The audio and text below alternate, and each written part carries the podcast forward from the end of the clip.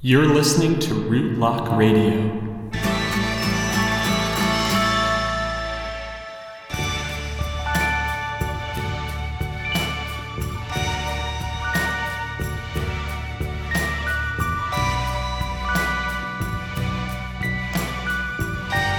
Hello and welcome to Rootlock Radio, a podcast for uncloaking, learning, and exploring the tarot cards. My name is Weston and I am your host.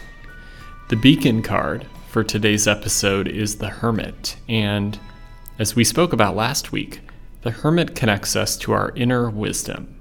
We turn inward and disconnect from the outside world in order to find some wisdom within. In today's episode, we're going to aim to reframe the Fool and look for some wisdom of our own in doing so. Reframing the Fool, we're going to think about the concept of spirituality as it relates to tarot and how the Fool presents almost what I see as a thesis statement of how we can effectively get in touch with our spiritual side this will be the first of three essential card reframes in this season. The other two are coming over the next two weeks. And my hope is that across these three episodes, you will gain some new insights into the major arcana journey and the tarot in general and what it is here to teach us. So, thank you so much for listening, and I hope you enjoy this episode of Rootlock Radio.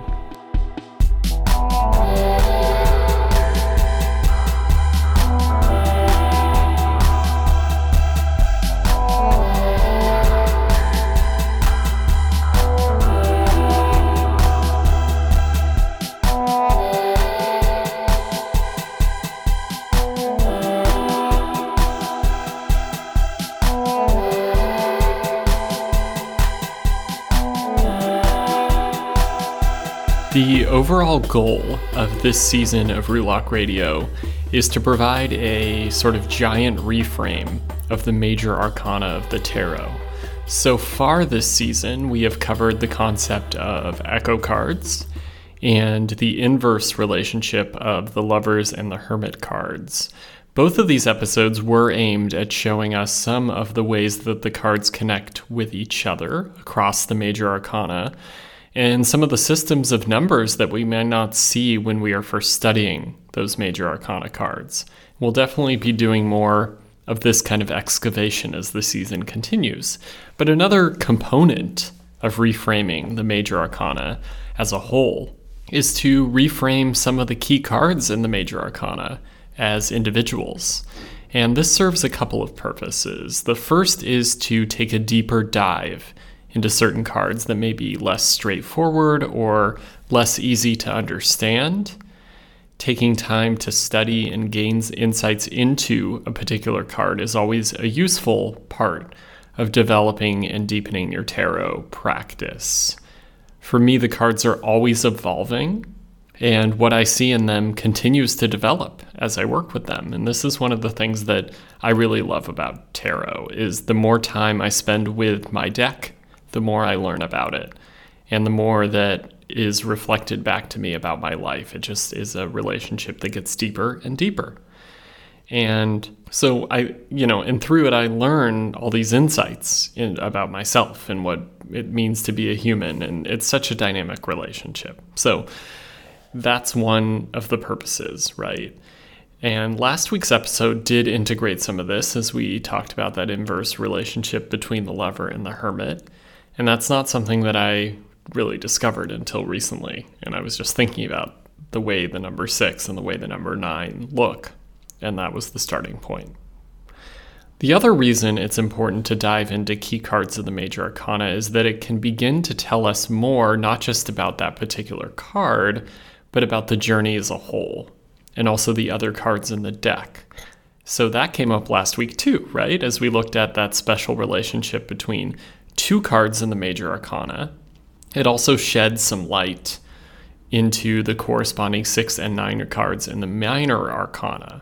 So any work we do on one card invariably kind of ripples out and helps us to learn about the other cards as well. And that's super cool, if you ask me. So, over the course of this season, I will reframe three cards um, in particular that I see as integral to the journey as a whole. So, that will start today when I will reframe the Fool, which is the card that sort of sits outside of the journey. That's how I think about it. Um, remember when we try to divide the major arcana into three lines of seven, which is a great way to organize it, we have to remove the fool. So we'll talk more about the nature of the fool and why having it outside of the journey makes sense to me later today. Next week, we'll do another card reframe with justice. And as I mentioned in earlier in the season, my my attention was drawn to justice when I was trying to find an appropriate place to cut the journey in half for that uh, 2020 tarot challenge that I was doing. I was trying to split the journey in half, and that brought me to think about justice. So if the Fool exists outside of the journey, then we end up with 21 cards, and we can't really split 21 in half, right? And if we do, we're going right down the middle of justice. So it's only when I started to find the echo card correlations that I realized that justice might have a deep connection to the fool, and therefore maybe it also has a way of existing outside of the journey in some way. So that's what I'll be talking about next week. And then the final card that I will reframe two weeks from now is the world. And the world card marks the culmination of the journey and the end of the major arcana. And it's also a pretty confounding card because it seems to be so significant, right? It's the very last card in the journey. But the imagery on the card and the placement of it at the end of the journey make it both very significant and also really elusive. At least to me, the imagery doesn't do me a whole lot of favors in totally understanding what this card might mean.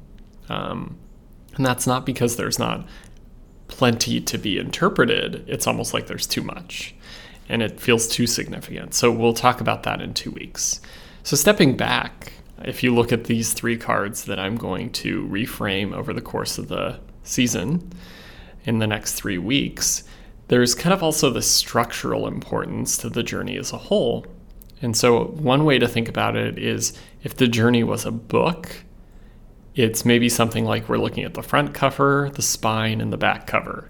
Not a perfect metaphor, but it works. So today I am looking at the Fool. And the Fool is such an important card because of its unique placement in the major arcana, kind of goes without saying. And though a lot can be said about the Fool, it can also be kind of elusive and confusing. So here are a few reasons why I think the Fool needs some attention. The first is the question of its placement in the order of the major arcana. Is it the first card? Is it something else? What does the number zero tell us about that card in relation to the other cards? What about its name, the Fool? Why would it be called that? And then the image is, as you may know, I work primarily with the, the Pamela Colman Smith images. And on that card, we can look at that image and think, what is happening and why is this important? And how does it correlate to the, the Fool as a card, as a signifier? And finally, kind of encompassing all of this, what does the Fool mean? How do we interpret it when we draw it? So, in this episode, I will try to answer all these questions by reflecting on my ideas of the Fool. And starting off, let's talk about the placement of the cards. So, is the Fool the first card in the journey? Well, I actually don't think yes or no are the right answers for this question. And there's a couple reasons for this. The first is the number zero. When we consider numbers, we may think of zero as the number that precedes one, zero, one, two, three. But actually, zero is not a quantity, it's an absence of quantity. And so the number zero actually exists in a realm all its own. No other number, negative or positive, has the same quality as zero. It is the only number that is, in essence, also not a number. So there are a couple of reasons I think this is important in relation to the Fool. The first is that it captures the concept that just like the number zero exists outside of the realm of other numbers, the Fool exists in a realm of its own too, and it cannot be really situated with the other cards. The other reason I think it's important is because the kind of mental gymnastics we do when we're trying to understand how to think about the number zero is actually the kind of thing the Fool card is teaching us to let go of. Overall, I see the tarot as an antidote to our masculine energy uh, tendencies toward patriarchal, white supremacist, and capitalist ways of understanding human life. Um, so the human brain wants to have order, wants to have systems, wants to have control. And at its best, this helps to keep things running smoothly in our lives and our social systems. Order, control, systems, they work for us a lot of the time, right? But at its worst, it leads to oppression and the quantifying and evaluating of the value of human life. Things, thoughts like these people are more important than these people. Tarot comes along and asks us to look at the things we cannot quantify, such as emotion and spirituality, and to understand that we cannot control everything in the world. There is more to life than power and control. That's a big lesson that I think tarot is here to teach us. And in fact, focusing so much on power and control is a very unsatisfying way to live. But it's the way our society teaches us to live. So, tarot is here really to help us unlearn this. So, when we see the zero in the Fool, it is revealing to us this great theme that is foundational to tarot as a whole.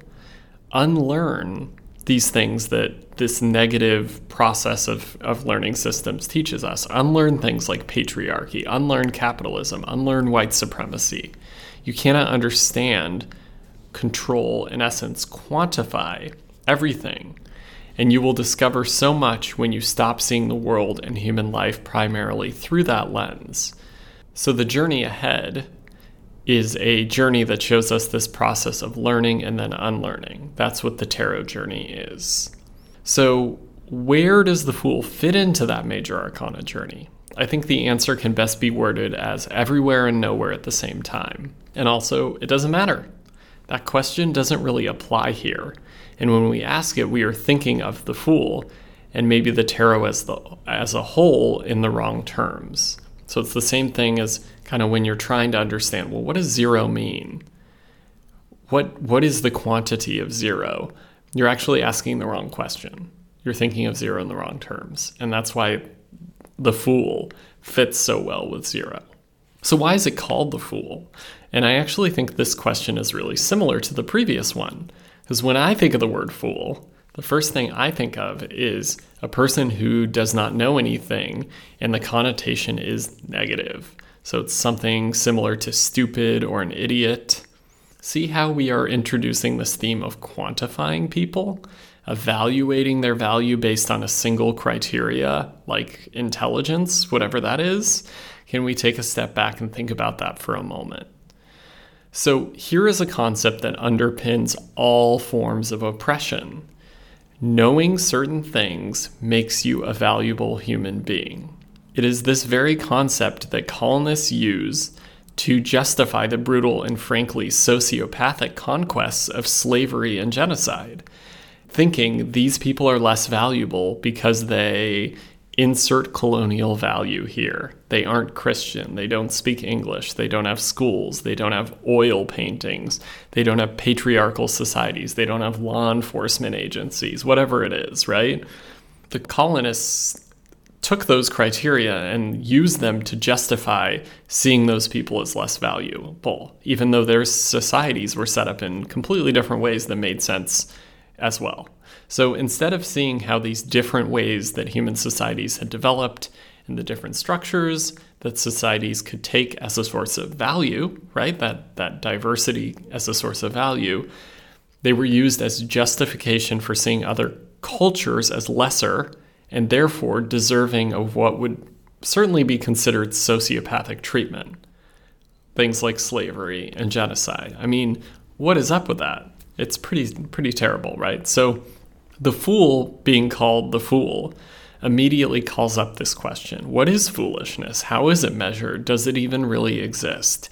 Is knowing versus not knowing really the most important criteria for us to use to determine a human's value when that other human knows so many things that we don't know, right? And this continues, of course, with systems like higher education. Uh, have you gone to college? If the answer is yes, society sees you as valuable in one way. If your answer is no, society sees you as an invaluable in that way. But really, this is just a perpetuation of, of colonization. It favors some people and targets others, it stratifies us. It creates a system in which some people are seen as valuable while others are not, and is based on criteria that ultimately are pretty arbitrary. I mean, think about college entrance exams like the SAT. We all know that this is only a test of our ability to take that test, right? Like, that's pretty standard knowledge. It's not a test of our true knowledge and intellectual ability. So, what does that mean? It favors people who have the money and resources to take SAT prep courses and to learn how to take that test. So, one of the most important gateways to college is not actually your intelligence, but it's more your resources that you have to put towards learning how to take a really arbitrary test, right? It's designed to disadvantage people who are already disadvantaged. So, again, the fool is calling us to question this concept of knowing versus not knowing, right? The SAT is not a, a true test of knowing versus not knowing in a way that matters. It's a test of knowing versus not knowing in a way that holds certain people back. And that's sort of what the fool is here to like point out, call us out on in a general way, right? Is like there are a lot of places in society where this exists. So, again, this is a huge underlying theme of the tarot, and essentially what the tarot is here to ask us to investigate. So, let's take a quick break, and I'll be back to talk more about the Fool.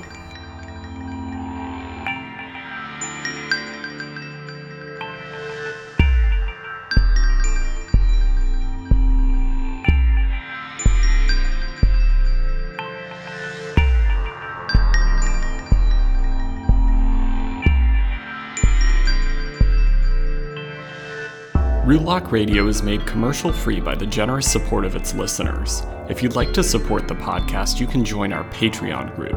A $5 per month contribution gets you access to special deals and discounts, as well as access to the Rootlock Radio Tarot Discussion Forum. In this forum, hosted on Discord, you can chat regularly with me and other Rootlock Radio listeners. It is a great place to bring your tarot questions and reflections and to find support and inspiration in your tarot journey. You can also support me by purchasing one of my tarot PDF books or by enrolling in my self directed virtual tarot course. All of this can be found on my website, rootlocktarot.com. Another great way to support the podcast that's totally free to you is to rate and review it wherever you listen to your podcasts. This helps new listeners to discover Rootlock Radio. And of course, to keep up to date, follow me on Instagram at Rootlock and sign up for my email newsletter. Regardless of all that, you show your support by listening to Rootlock Radio, and thank you so much.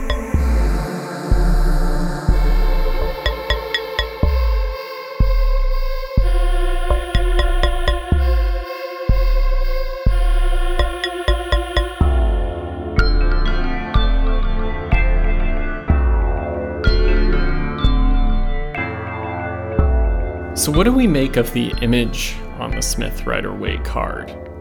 Honestly, I think the Fool could be represented by a lot of images. In fact, the Fool is best represented by no image. When we think we understand what the Fool looks like, we fail to understand the nature of the Fool. But there is also definitely ways that this image on the Fool card aligns with what the Fool is here to teach us undoing this knowing versus not knowing as criteria for creating value and integrating the emotional spiritual into our approach right? So so we're kind of unlearning something and then we're also integrating the more emotional and spiritual side. So on the card what we see is a figure a human figure standing on a precipice right? Looks like a kind of a scary place to stand. And rather than looking down they're looking up. So when we look down in a situation like this, we get in touch with our fear. We activate our anxiety and our survival instincts, which in turn deactivates our emotional and spiritual openness.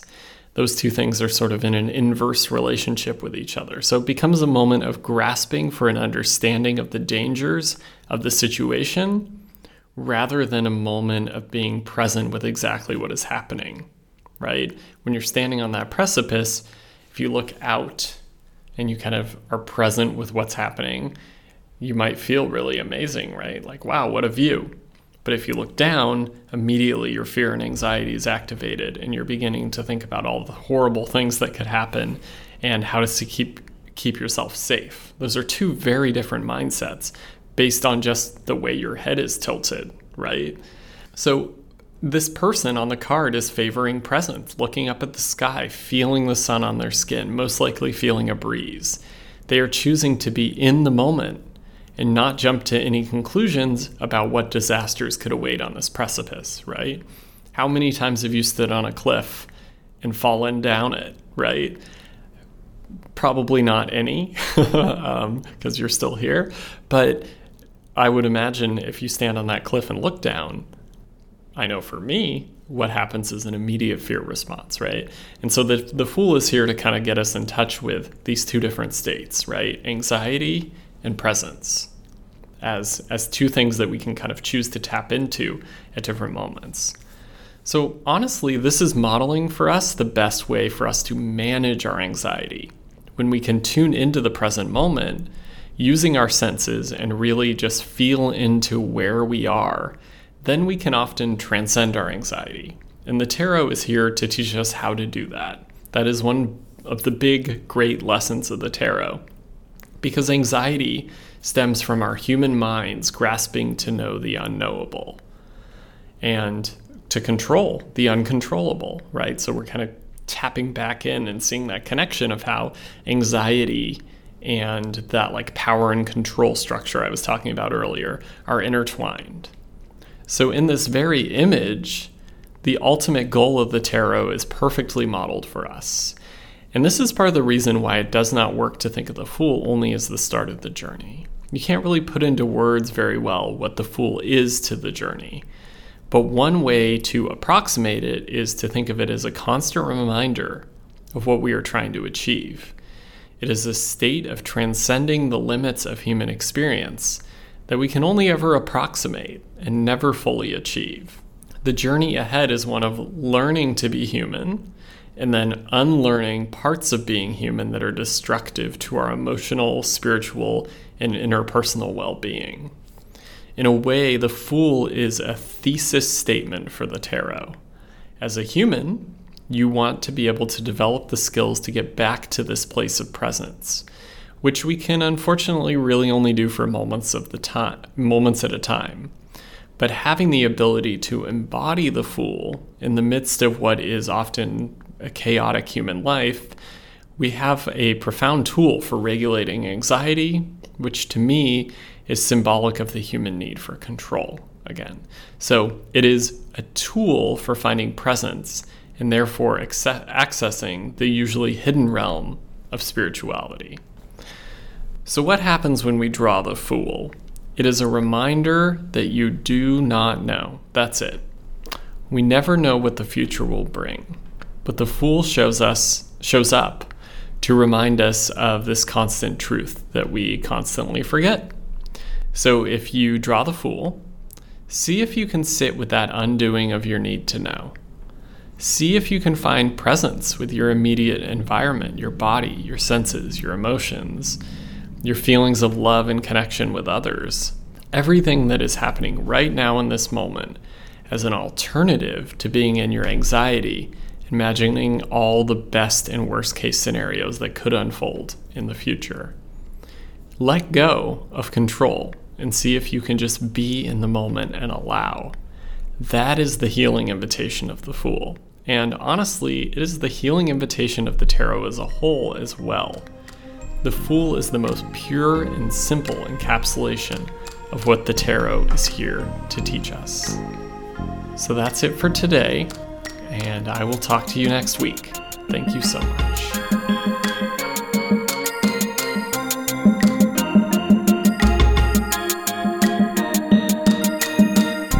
Rootlock Radio is a podcast for uncloaking, learning, and exploring the tarot cards. It is written and produced by me, Weston. Music for the podcast is provided by Shenandoah Davis and Jure. You can find links for both of these incredible artists in the show notes. To support the podcast, consider joining the Patreon community. And if you love Rootlock Radio, don't forget to subscribe, leave a five star rating, and write a kind review. To learn more about me and the tarot goods and services I have to offer, please visit my website, rootlocktarot.com. Thank you so much for listening, and I hope you'll join me next time for Rootlock Radio.